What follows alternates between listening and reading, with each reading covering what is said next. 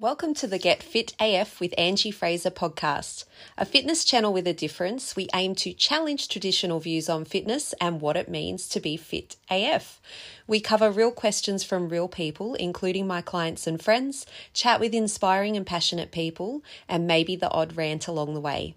Join us to get fit AF without the bullshit.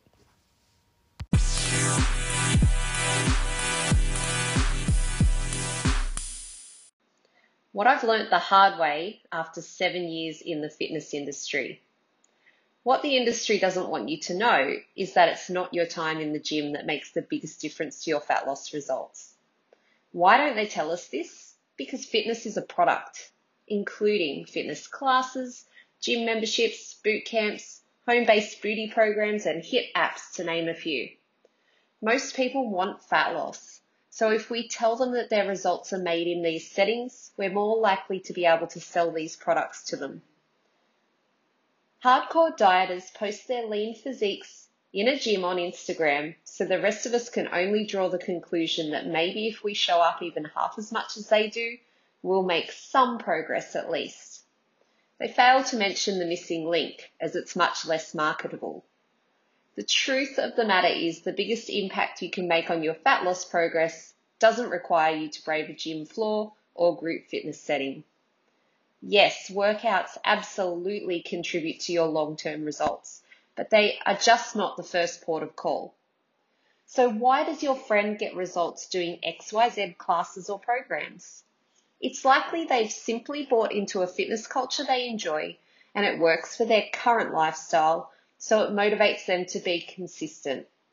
If there's a large time commitment involved, there's less opportunity to do bad health habits outside of that time that will contribute to their results.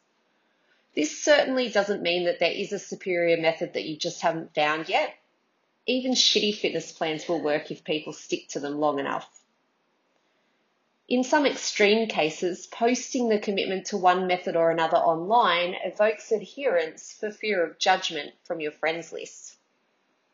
An extreme example of buying into a fitness culture was a client of mine who told me that while she had been living in a city before, she delved into the Pilates and yoga studio scene. Everyone wants those long, lean muscles, right? Part of that culture was hours of classes and detox dieting, surprise, surprise, which left this woman with some pretty extreme food fears and fear of weight gain, which ultimately led right back to binge eating once she had to move to the country and no longer knew how to manage her fitness outside of that extreme context. Another classic example is facilities that set the price point to encourage people to get best value via overtraining. Get a few postable results crack a few eggs in the process. If your fitness plan isn't individualized to you in your life, you'll have to mold yourself to it or drop out and be labeled not committed enough. The truth is, if it's not made for you, you simply bought a fitness product. I am still working with a client now who originally approached me in absolute frustration at the amount of cardio she was doing and getting absolutely nowhere. She ditched overtraining, reached her goal, and is maintaining it happily. So why are we still working together? Oh, she lifts weights now. We don't even talk about fat loss or dieting together anymore. Only squats and deadlifts. She's finally moved on. I once had another woman contact me and ask for help as she could no longer manage her weight because her work had changed and she couldn't work out as much as she was before. She'd resigned herself to inevitable weight gain based on her previous experience and hoped maybe I could help, but she wasn't holding her breath. We ended up working together and reached her fat loss goal with zero exercise. She learned a big lesson there. Moral to the story is if you'd rather not head out and work out this winter, then don't. It's not my job to convince you. Yes, I own a fitness facility, so why am I telling you this? Because I want you to train for the right reasons. I want you to train for enjoyment, health, muscle and strength development to be a fitter, stronger and more confident version of yourself. I certainly do not recommend approaching long-term fat loss without a training component.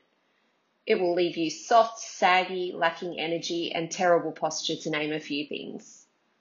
But in my experience, when people's motivation to work out is solely centered around weight loss, it doesn't last long. Again, why am I telling you this? Because instead of sitting at home over winter with the mindset that you'll wait until spring, summer to get it done, there are so many simple things you can do at home to start now. By starting with one manageable habit at a time, once the weather warms up, you'll be ready to add a training commitment to your weekly regime for the right reasons. Message me at coach at fitaf.com.au to find out more about our sweat free fat loss coaching this winter.